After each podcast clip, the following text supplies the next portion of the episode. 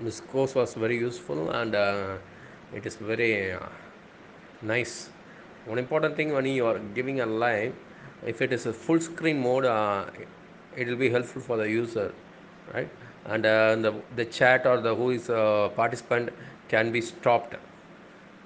Can, can be stopped in the sense can be uh, hidden so that uh, you can others can others will not be disturbed on seeing your screen. Thank you.